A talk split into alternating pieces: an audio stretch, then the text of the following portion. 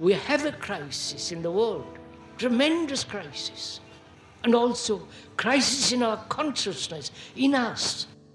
I see the urgency of change, radical revolution, mutation in the mind. I see it. It is necessary. There is complete quietness of the mind, and that which is silent has vast space.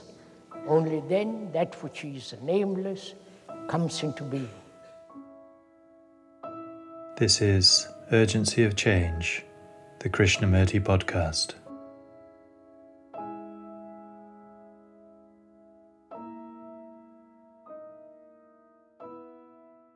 Aggression is the pattern from childhood, the education, our parents, and society.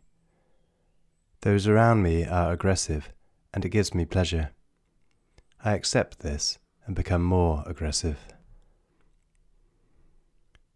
Hello, and welcome to episode 127 of Urgency of Change. Season 3 of the Krishnamurti podcast continues with the format of carefully chosen extracts from the philosopher's talks. Each weekly episode focuses on a theme explored by Krishnamurti and the aim is to represent his different approaches to these universal topics. This week's theme is aggression. Upcoming themes are ideals, identification, and understanding. This is a podcast from Krishnamurti Foundation Trust. Please visit our official YouTube channels for hundreds of advert free video and audio recordings of Krishnamurti's talks and clips. You can also find our daily quotes and videos on Instagram and Facebook at Krishnamurti Foundation Trust. If you enjoy the podcast, please leave a review wherever you listen to podcasts, which helps its visibility. This week's episode on aggression has four sections. The first extract is from Krishnamurti's sixth talk in Saanen, 1970, titled we are conditioned to be aggressive. First, we will, if you will also go with the speaker, uh, take a voyage together into this question of conditioning and find out for oneself whether the mind can ever be totally and completely be free of this conditioning. One can see, and it is fairly obvious, how superficially we are conditioned by the culture, the society, the propaganda around us. The conditioning of nationality, the conditioning of a particular religion or sect, the conditioning through education, through environmental influence. One can observe that fairly clearly and be aware of it. I think that is fairly clear and fairly simple.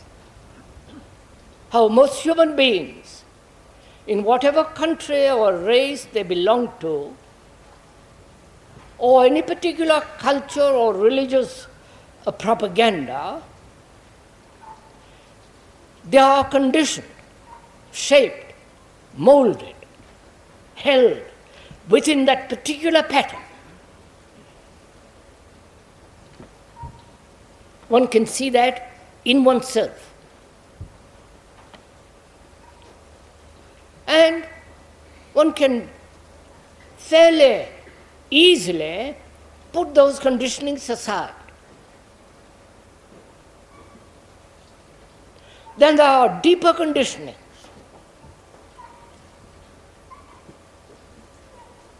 Such as this aggressive attitude towards life.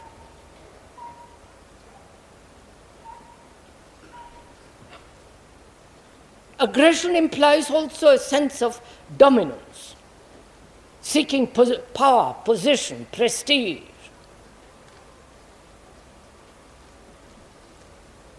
And that's much more difficult, and one has to go into it very, very deeply to be completely be free of that. Because it's very subtle. It takes different forms. One may think one is not aggressive, but when one has a conclusion, an opinion, an evaluation, verbally and non verbally, eh, there is a sense of asserting, which gradually becomes aggressive and violent. One can see this in oneself. To be aware of this conditioning of aggression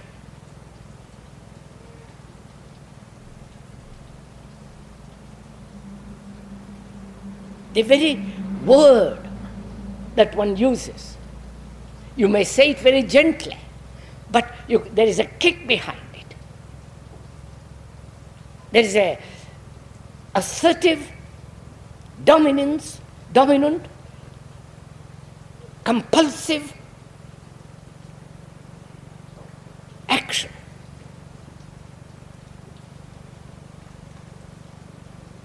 Which becomes very crude and it becomes violent.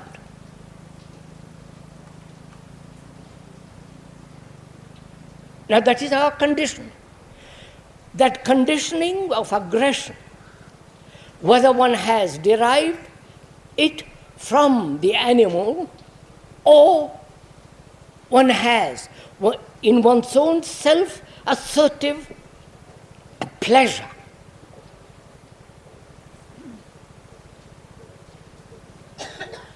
have become aggressive. That one has to discover. Because that's part of our conditioning.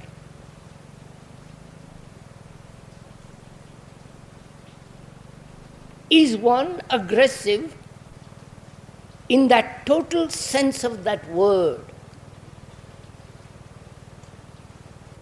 Aggressive, that word means stepping forward.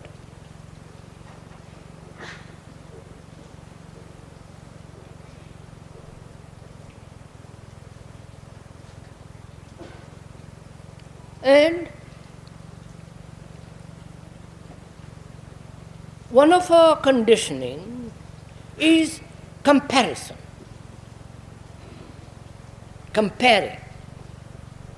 Not only with what you think is noble or a hero or a memory, comparing secretly within yourself with what you would like to be and what you are. The comparative, assertive a pursuit.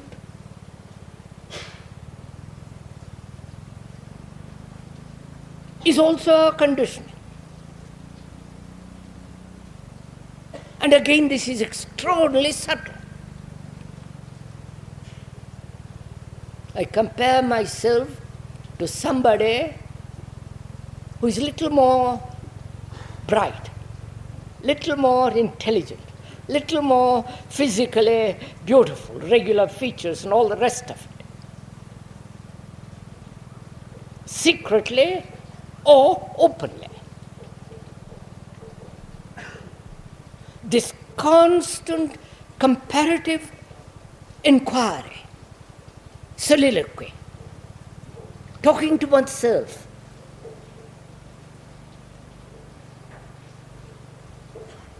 Because where there is comparison, please observe this in yourself, where there is comparison, there is not only assertion, a form of aggression, but also the feeling of achievement. And therefore, in that, there is a frustration. When you can't achieve, there is a sense of frustration.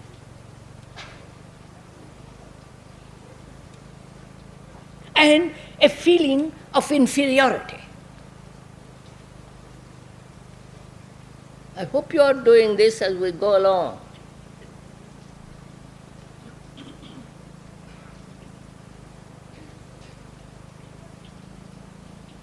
There is not only the aggressive conditioning, but also from childhood. All our education, all our educational system is based on this. Compare. Getting more marks, examinations, comparing yourself with somebody who's much cleverer. The battle goes on. And in that comparison, there is envy, jealousy, and all the conflict involved in that.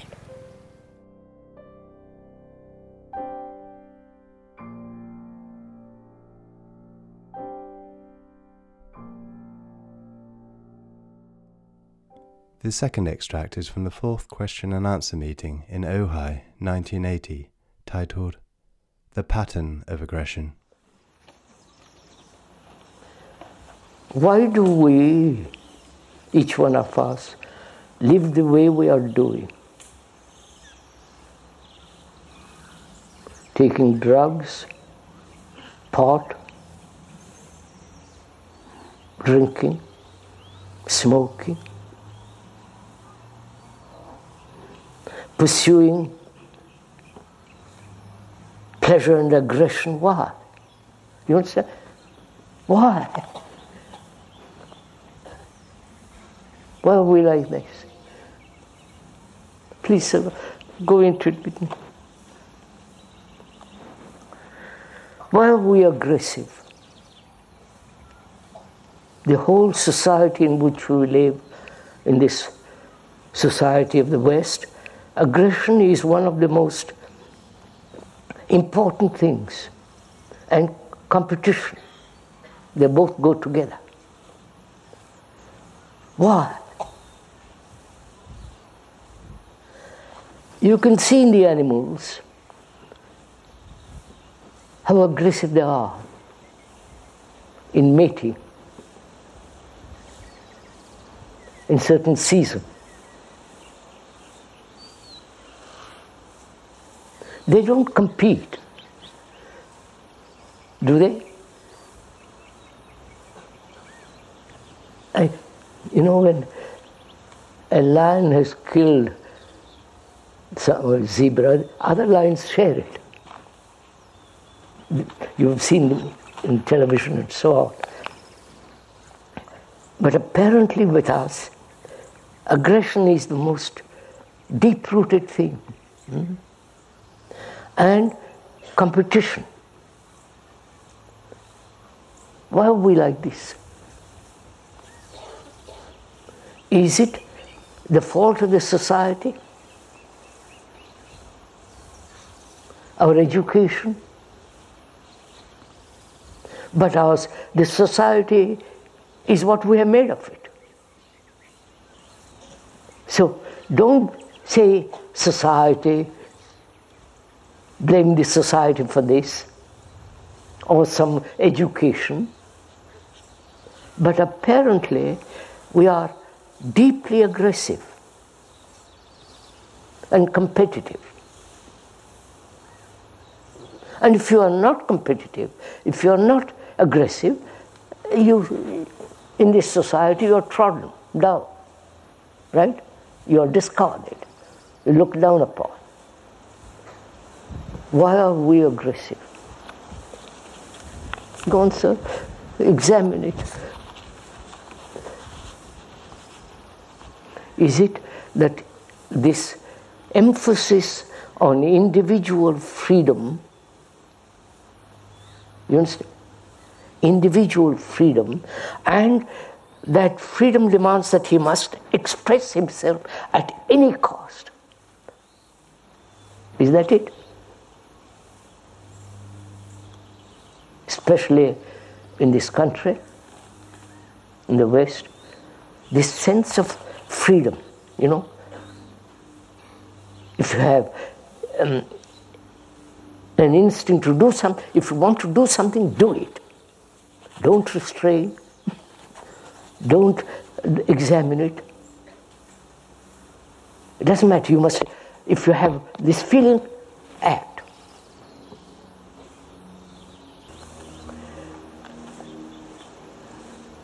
You can see what aggression does, right? You're aggressive, I'm aggressive for the same job, for the same this, that, the other. And so we are fighting each other all along the way, right? Both psychologically and physically. And we carry on.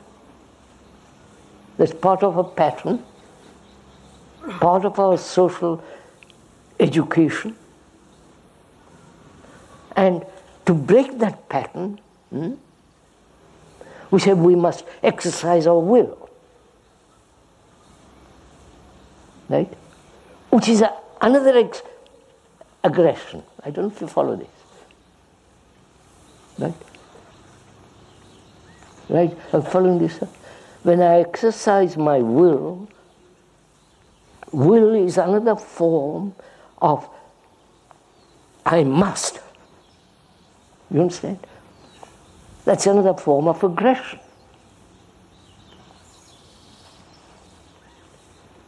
So, can you have any insight, um, right, into this, into aggression? You've understood my question? Or is it too difficult? Huh? You understand my question, sir? That is, I am aggressive. Thank God I'm not. I've never been. I don't want to be. I suppose I'm aggressive. And uh, that's the pattern from childhood. That's the education, the mother, the father, and the society, the boys around me. Mm? all aggressive.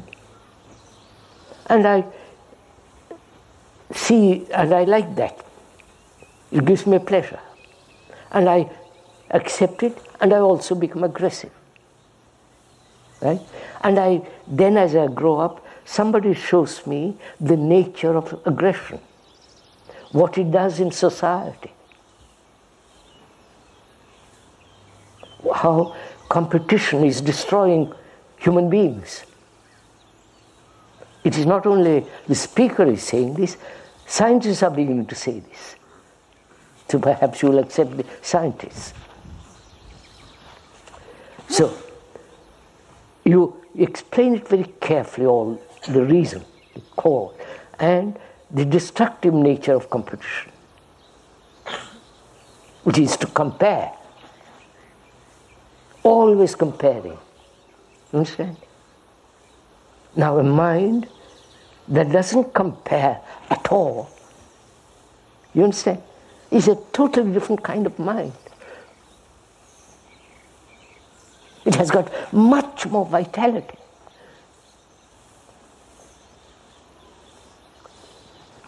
So one explains all this, and yet we go on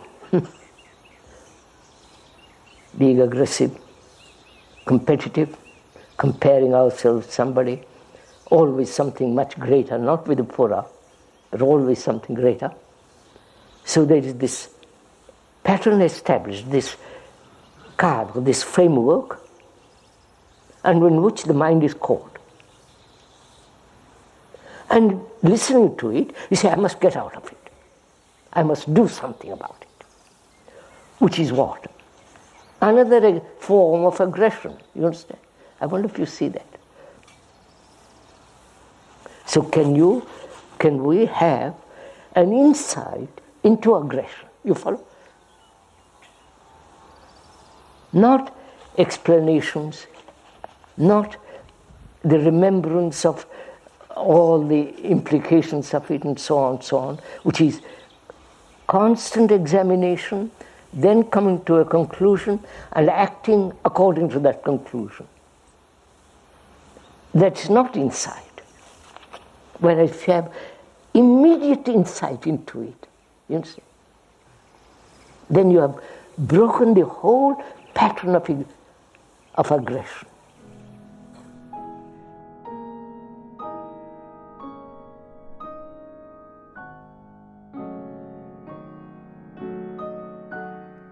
The third extract is from Krishnamurti's first talk at Rajghat 1967, titled Looking at Aggression as It Is.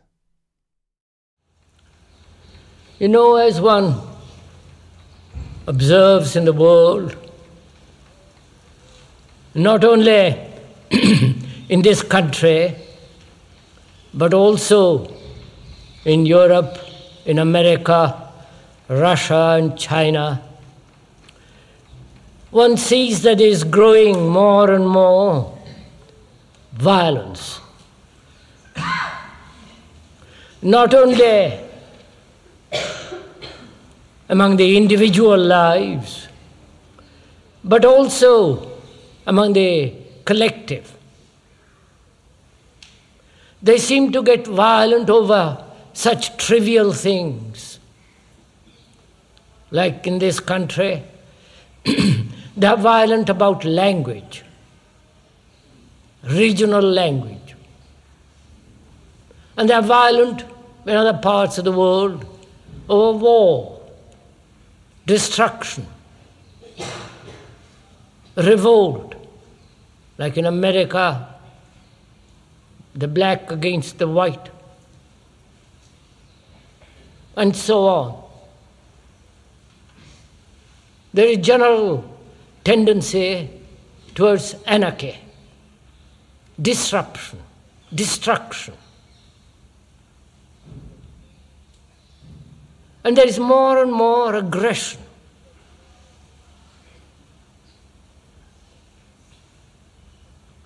And as one sees this happening, one asks oneself, why? What are the causes of this terrible destructive, brutal violence right through the world. I wonder if you have asked yourself that question why?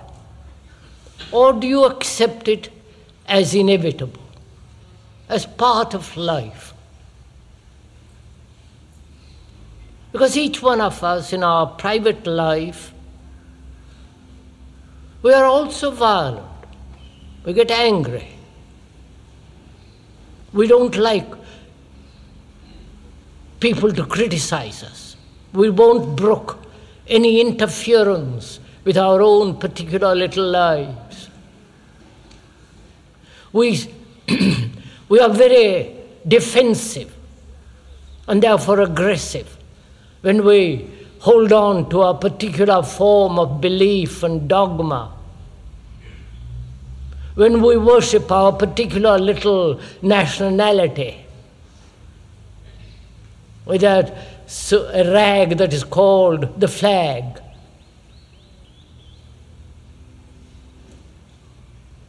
So, individually, in our private, secret life, we are aggressive, we are violent. And also outwardly.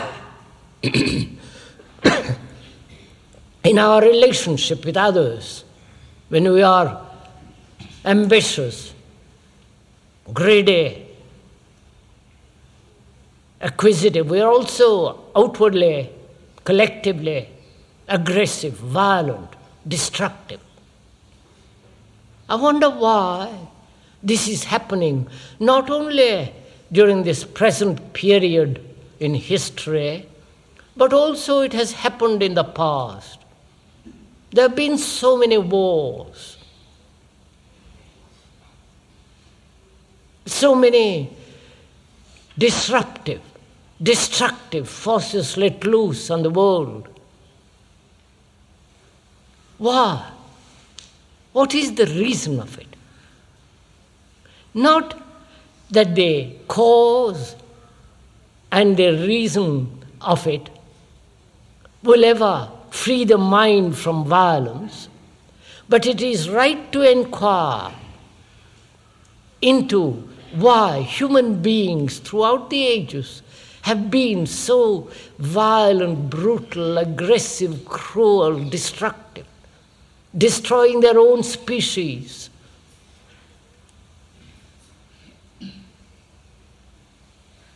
If you ask why, what do you think is the reason of it?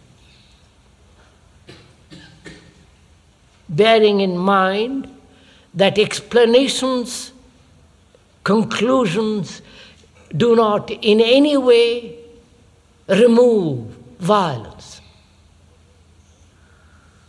We'll, we'll go into the, the freedom from violence. But first, we must inquire why these violent reactions exist.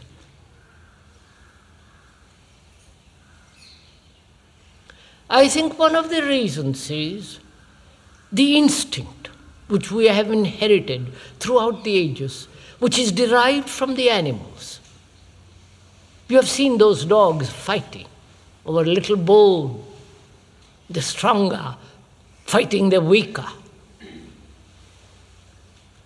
The animals are aggressive, violent in nature. And as we, human beings, have evolved from that, we have also inherited this sense of aggression, violence, hatred, which, which exists when we are when we have territorial rights, rights over piece of land, or sexual rights, like in the animal. So that's one of the causes. Then the other cause, another cause is environment, the society in which we live the culture in which we have been brought up, the education which we have had. We are compelled by the society in which we live to be aggressive. Each man is fighting for himself. Each man wanting a position, power, prestige. He's concerned about himself. Though he may be concerned with the family, with the group, with the nation, and so on, but essentially he is concerned with himself through the family, through the nation, through the group, and so on. But always himself the first. So, the society in which we live is one of the contributory causes of this violence. That is, the behavior which society imposes on us. That we, in order to survive at all, as it is said, you must be aggressive, you must fight.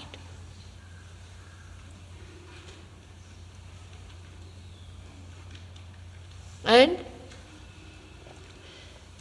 environment has an extraordinary importance in this with this with this cause of violence And the society is the product of every human being. We have produced this society. And the other cause, another of these causes, is overpopulation. Right through the world, this is becoming more and more a problem. Especially in this country.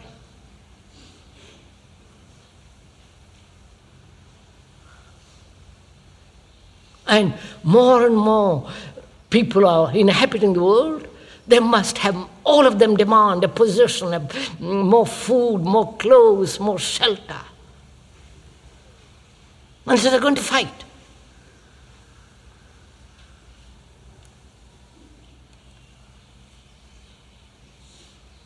And they're going to fight much more when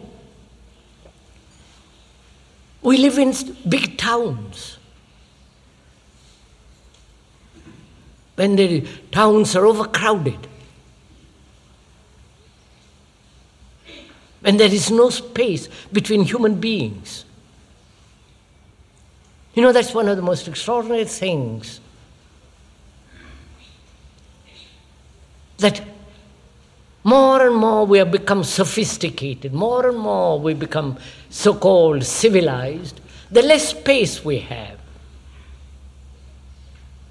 Go down to any of those streets in Benares or in Rome or in London or in New York. See how crowded it is. These flats one lives in, hardly having any space between human beings. And they have experimented putting thousands of rats in a little space And when they do that, the, the rats lose all sense of proportion, value. The mothers with their little babies neglect the babies. Violence grows more, disorder. So that's also the lack of space is one of the contributory causes of this extraordinary violence.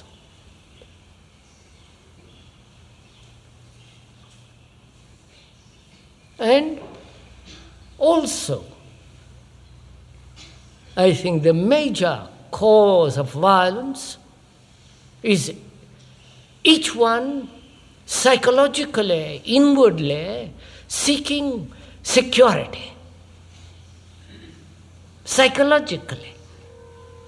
To him, the psychological security, the inward sense of being safe, secure.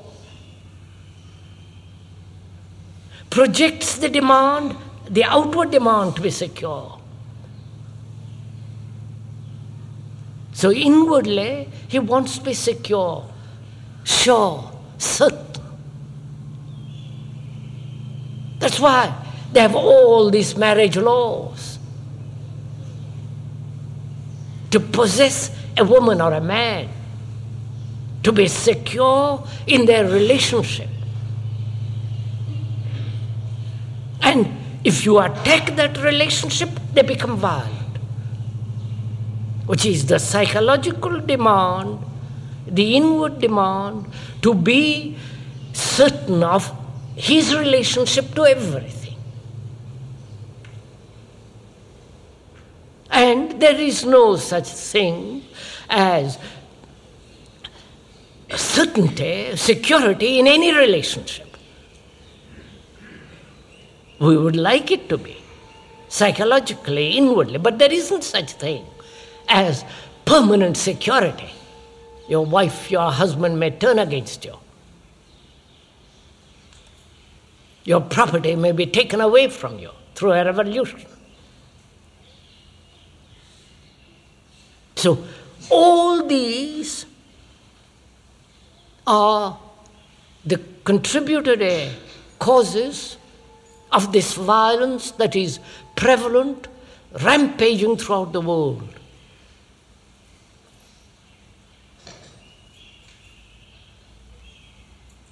I think anybody who has observed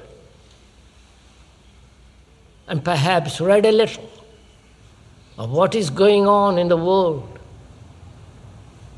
and especially in this unfortunate country,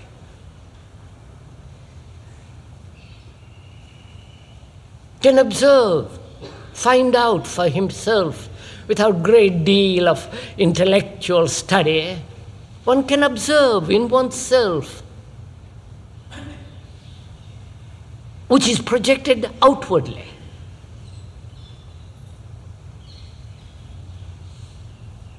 The causes of this extraordinary brutality, callousness, indifference violence. Now, though, those are the explanations. We can have more or less explanation, more detailed explanations. But these are the, one of, some of the major factors that have brought about this enormous, destructive, cruel relationship between man and man So, then what shall we do?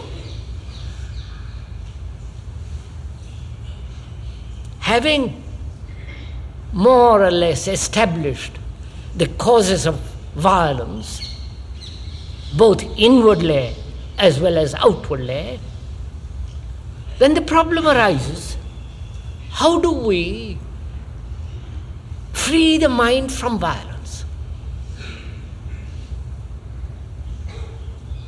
Uh, we were talking the other day to a very prominent uh, politician. And God save the world from politicians. And he was saying that violence is necessary.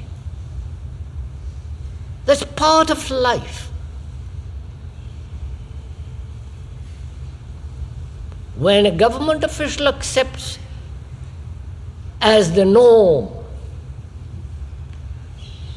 violence, then something is radically wrong.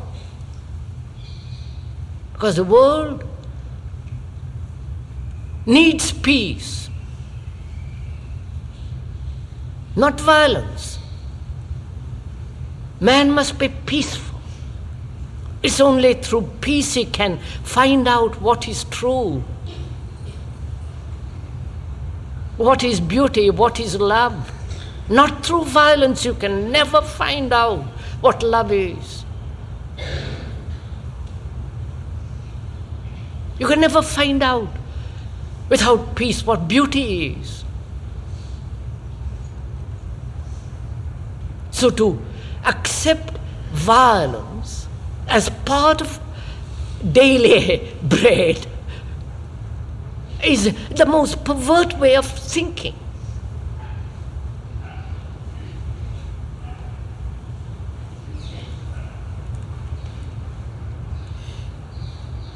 And if you accept violence, and that word needs a great deal of explanation too, because we think violence is just burning a house by uh, crazy people, fighting the policeman, marching up a whole mob of people, saying, You shall not, you must. Oh, war. We call that violence. But violence is much more subtle than that. When, for example, you compare yourself with another, that's part of violence. That is when you are imitating or trying to surpass another, which is competitiveness. That's part of violence. And the, the whole uh, social and religious structure is based on this principle.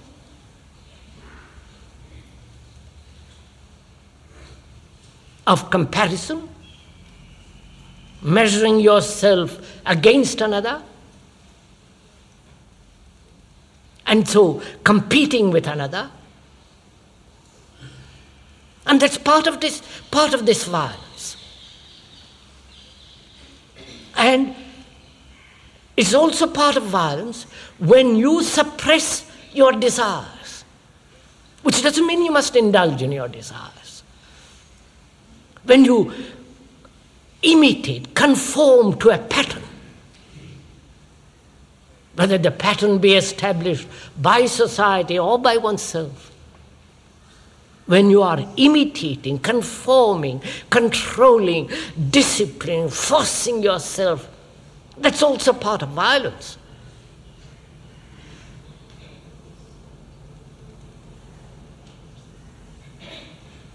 When you obey, that's also part of violence.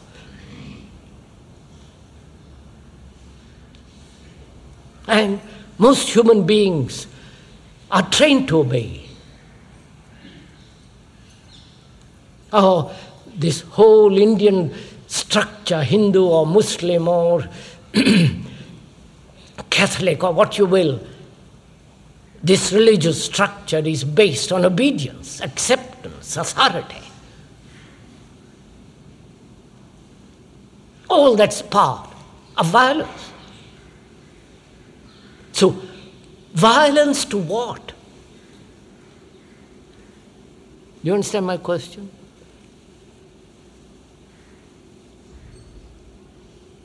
I'm being violent against what? Against this society which becomes the revolt. That's one part, kind of violence. Then there is the violence of obedience. I don't know, but you know. You become my authority, and I follow you. Please do go into this with, in yourselves, not just me hear, hear what the speaker is saying. Go into, find out. Is it not a kind of violence when you set up another? It doesn't matter who it is your guru, your teacher, your savior, whoever it is, when you accept him as your authority, inevitably you must be violent.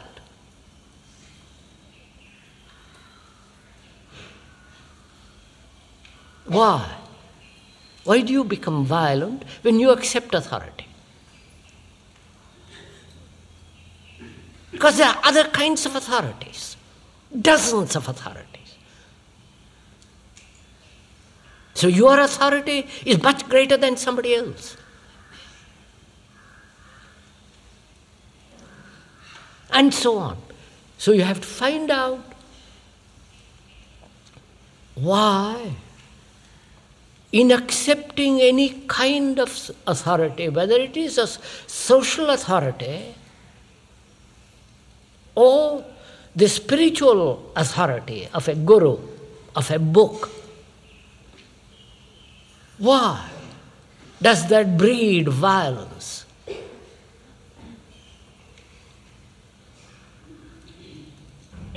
And it has throughout the world. Why? When you accept the authority of the Gita, and the other accepts the authority of the Quran, another, the Bible, or Jesus, whoever it is, why does that cause violence? What is violence? It is division. Isn't it? Division between people.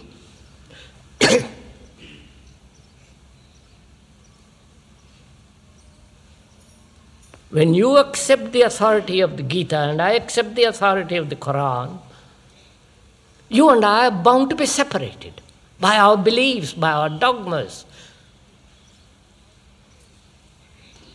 So, any form of separativeness, division, breeds violence.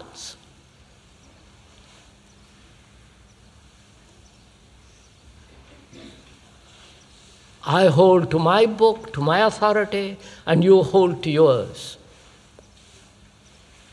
Superficially, we may tolerate each other. We might live in the same street together or go to the office together, but inwardly we are separate. Inwardly, there is a division between you and me. You, the Hindu, and I, the Muslim, the Christian, the Buddhist, the communist, what you will. So, essentially, this division brought about through belief, through authority, through psychological exclusiveness, does breed violence. Because this division not only breeds violence, it must exclude every form of affection and love.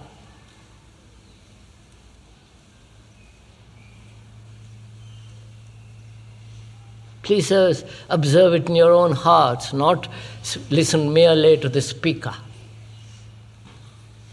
Look how you regard somebody who is not of the same culture, the same way of looking at things, who, who thinks, who, when you think you're slightly superior to somebody else. Which is, when there is prejudice, there is division. And prejudice is the most stupid form of thought, of living.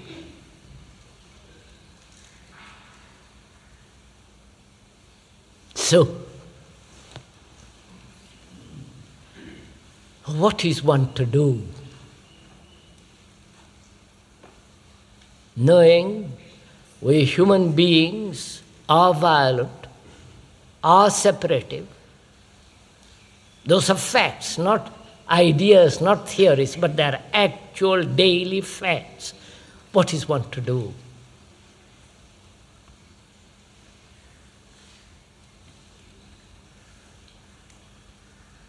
Outwardly, there must be one universal language. Outwardly. You understand?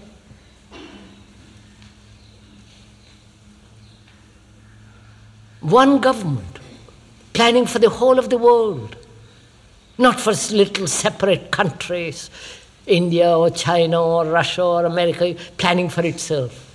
Because that always breeds division economic, social, class division. So, outwardly, one language, not Hindi or English, one universal language. Then a world planning outward, not state or government planning, but for the whole of mankind.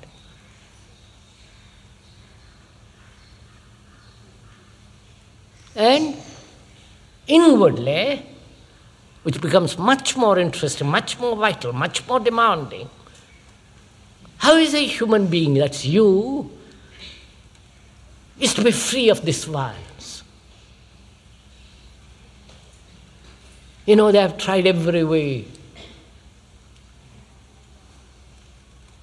Because when the monk, the sannyasi, renounces the world, he hopes to renounce not only the worldly things, but also all the brutalities of life. But he doesn't.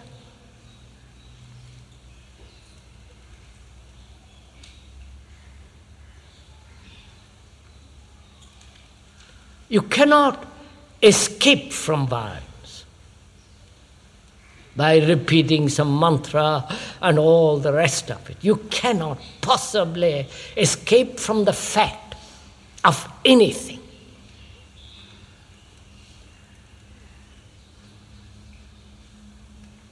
Right? I cannot possibly escape from what I am, actually. I can invent a series of networks of escapes. But those escapes will inevitably become extraordinarily important and therefore separative and therefore the product of violence.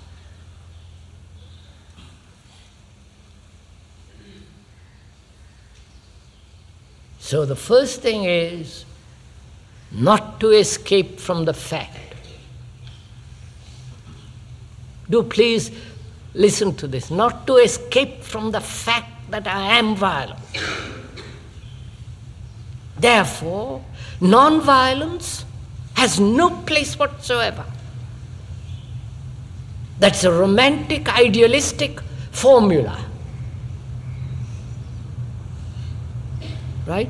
So, all ideation, all ideologies, what should be the opposite is romantic and not factual. Therefore, one must completely put away all ideal.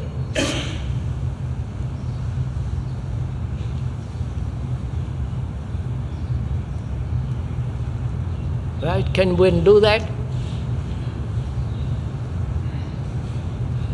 Because if you are thinking in terms of non-violence, that is which most of us are. Being violent, we say, I must not be violent. The must not breeds a pattern of not being violent, the ideal. But the fact is, you are violent. So, why bother with the romantic, idiotic ideals?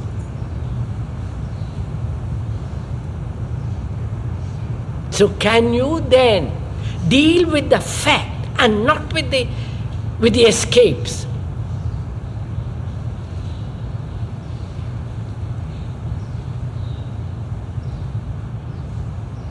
You understand, sir?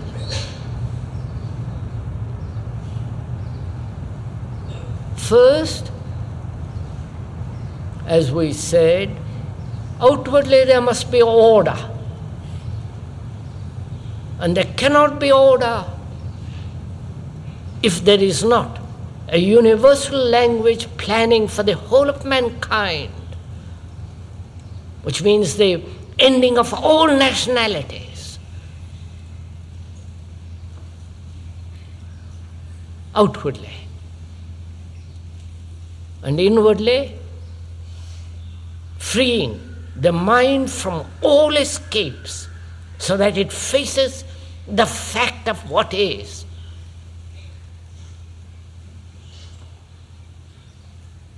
Right? Can I look at violence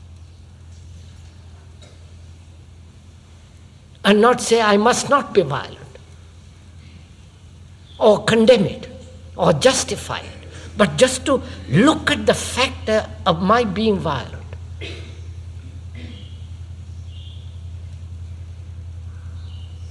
So that brings a very important question.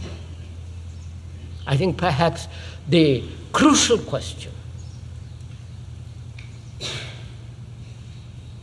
what it is to look, what it is to listen. Because I, if I do not know how to look, then I'm, I'm bound to escape. I'm bound to condemn or justify. It is because I do not know how to look at anything, I begin to condemn it. I begin to judge it. I say this is right, this is wrong, this must not be, this should be. So I must first learn how to look. Not only objectively, outwardly, but also inwardly I must look.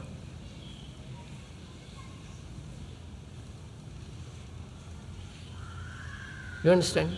Look at a tree. Please, this is very important. You may have heard the speaker say this often. But to really to look at a tree is one of the most difficult things to look at something. One can look at a tree because it's objective, away from the center, there. When you look at that tree, how do you look at it? Do you look at it with your mind? Or do you look at it with your eyes? Or do you look at it with your eyes plus the mind? You're following all this? Huh? Most of us look, if you, if you ever looked at a tree, which I'm afraid most of us have not, we're too occupied with our own little selves and bodies and all the rest of the ugliness. Hmm? If we do look at the tree, we not only visually see it with the eyes, but also that tree evokes certain memories, certain associations. I look at that tree and say that's a tamarind. When I say that it is a tamarind, or a mimosa, or a whatever it is, I've already stopped looking.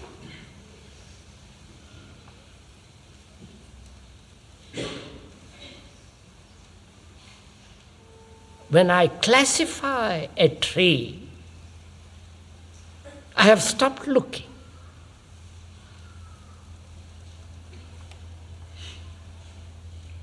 Do observe it yourself because my mind is already distracted by saying that is a tamarind. Whereas to look at a tree, I must give complete attention to the look.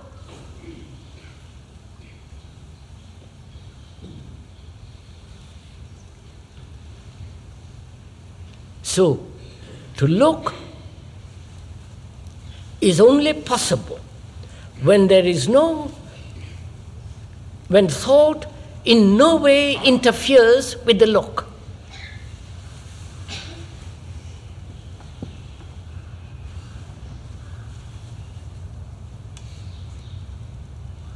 That is thought, which is memory, experience, knowledge. And when all that comes in, it is interfering from looking, which means attentive.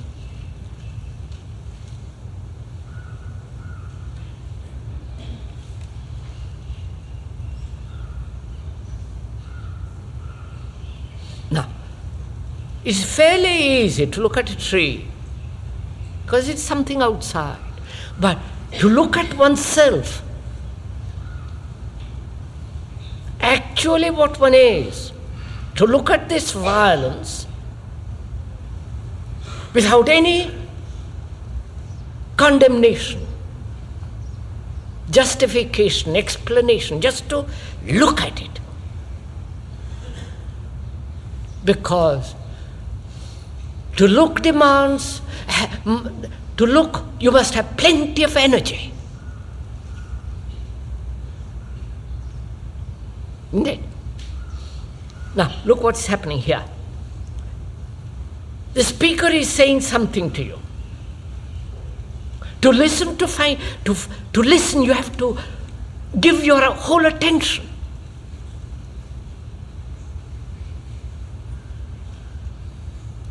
To find out exactly what he's saying, you must give attention. But if you are taking notes, if you are looking at somebody else, if you are tired, if you are sleepy, if you are yawning, scratching, uh, you know, agreeing, disagreeing, uh, then you're not giving complete attention. So, to listen to the bird, to that train that's going over that bridge, to listen to the movement of the wind in the leaves, not casually, but to listen to it. You must have tremendous energy which can only come into being when there is no explanation. When thought doesn't say, this is tree is pleasant, that noise of that train is interfering with my listening, and so on, so on, so on.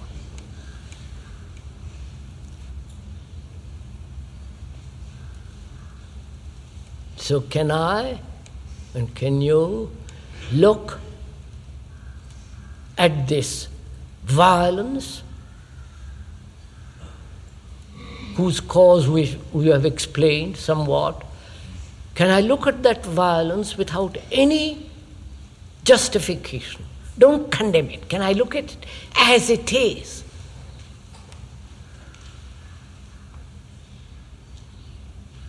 What takes place when you give your complete attention to look at the thing that we call violence?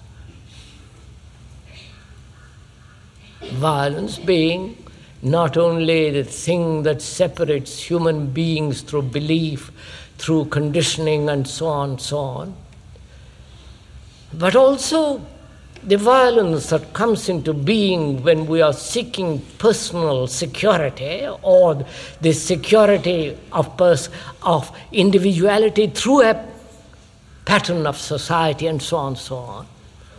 Can I look at all can I look at that violence come with complete attention?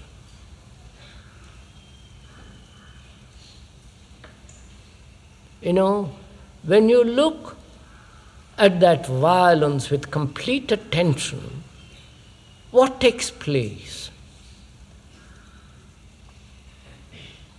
When you give complete attention to anything, when you're learning history, mathematics, or looking at your wife or husband completely with total attention, what takes place?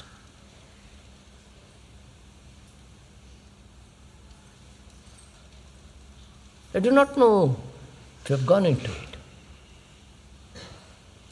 Probably most of us have never given complete attention to anything.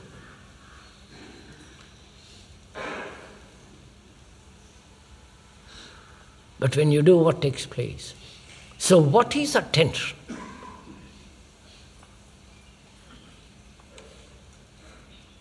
Surely, when you are giving complete attention, there is care. And you cannot care if you have no affection, no love.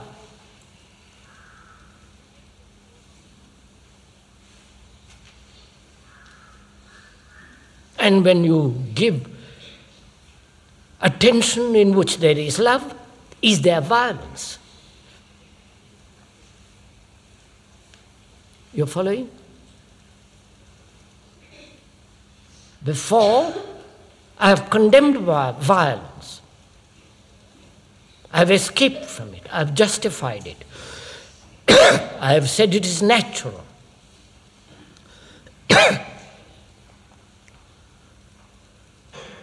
Which are all inattention.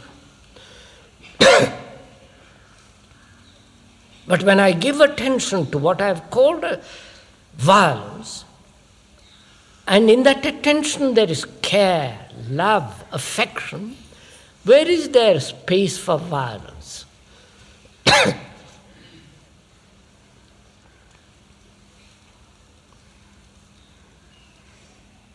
so it is important when we are going to this question of violence to understand very deeply what is attention. Attention is not concentration. Concentration is the most stupid way of dealing with anything.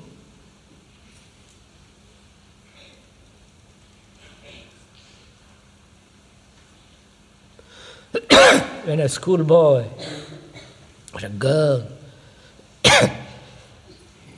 wants to, is forced rather, to concentrate on the book, when he wants to look out of the window, what takes place? You want to look out of the window, and the teacher says, Look at the book, concentrate. What takes place? There is a conflict, isn't there? You want to look at the beauty, or you want to casually look at the tree, or what's, who's going by, or watch that bird on sitting there cleaning itself, preening itself. And at the same time, you feel you must look at the book. So, what takes place? There's conflict, isn't there? You want to see there, and at the same time, you want to look at the book. In that conflict, you are neither looking at the book nor looking at the tree. Whereas, if you were really attentive, huh, then you would be attentive both to everything, to the color, to the people sitting next to you, what they are doing, what, how they are scratching their head, taking notes, not paying attention. You know, you'll be aware of everything.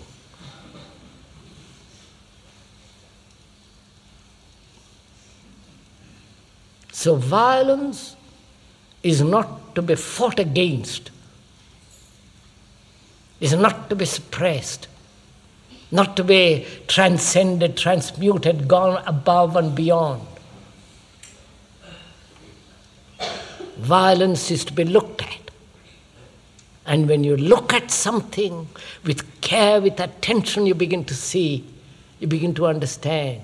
And therefore, there is no place for violence at all.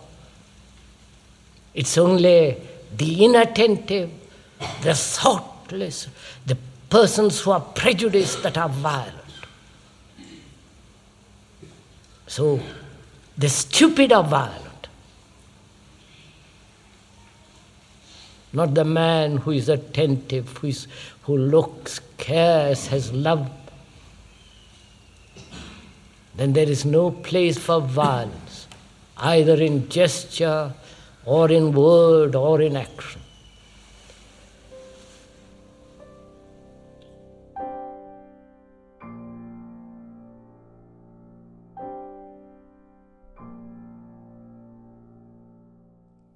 The final extract in this episode is from the fourth talk in New York, 1974, titled Intelligence is Above and Beyond Aggression. And if you would understand what meditation is, the mind must be totally free from all violence and aggression. Are you following all this? As I said, as the speaker said, this is a very serious matter. And if you don't want to listen to it, don't. But you should know something of all this. It is good for you to know this.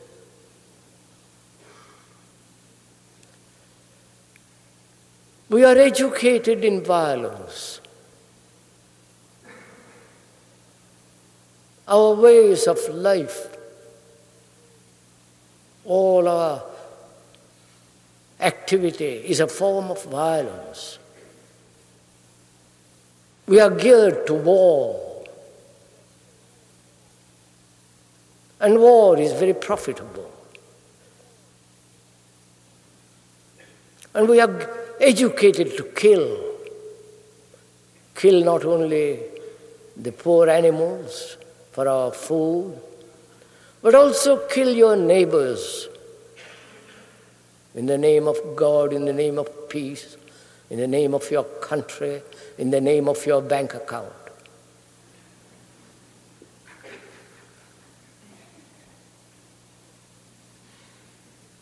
And it is part of our tradition,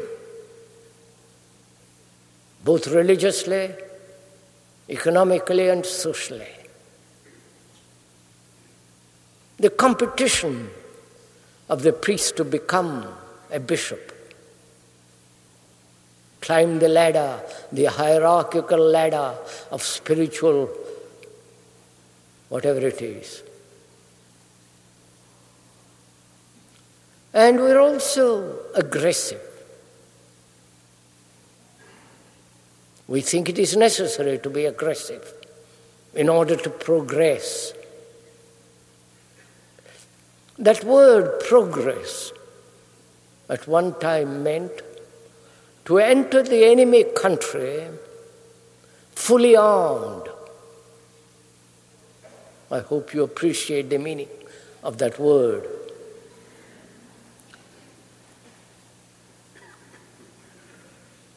And aggression was a form of security. The animals, if you have observed them, are very aggressive amongst themselves. They're the top dog. So there is in us not only aggression, but violence. And we deem it necessary.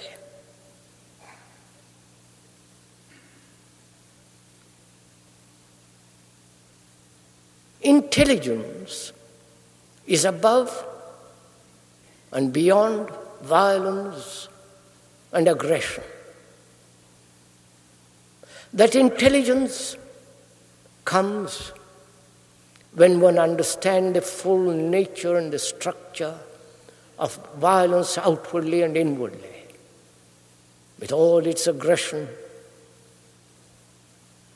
Then, in that understanding, flowers intelligence. That intelligence can operate in our daily life. And therefore, there needs to be no violence at all. Because intelligence, intelligence is not an intellectual thing. Intelligence comes into being when man is whole when he is acting totally with all his being, when he is not fragmented, when his actions are not contradictory, and when he is aware of his contradictions choicelessly, then out of that awareness comes this, this sensitive, pliable, rich intelligence, which will operate in our daily life, which will give us deep, abiding security, which violence and aggression cannot. So, a mind that is inquiring into meditation must be free of violence and aggression. And that arises a question, which is where do you draw the line?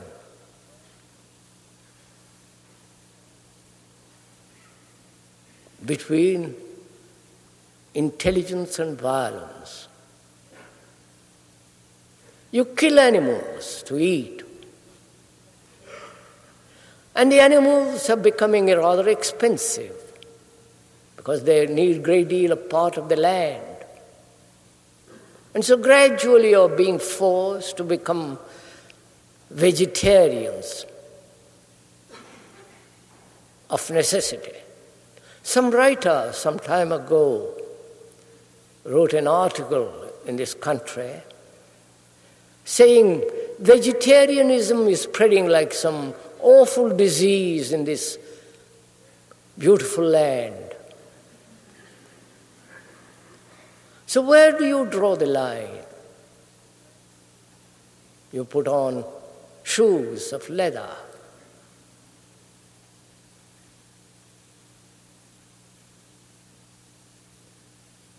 You pay, you support war when you buy a stamp, when you pay your tax. Where do you draw the line between the least killing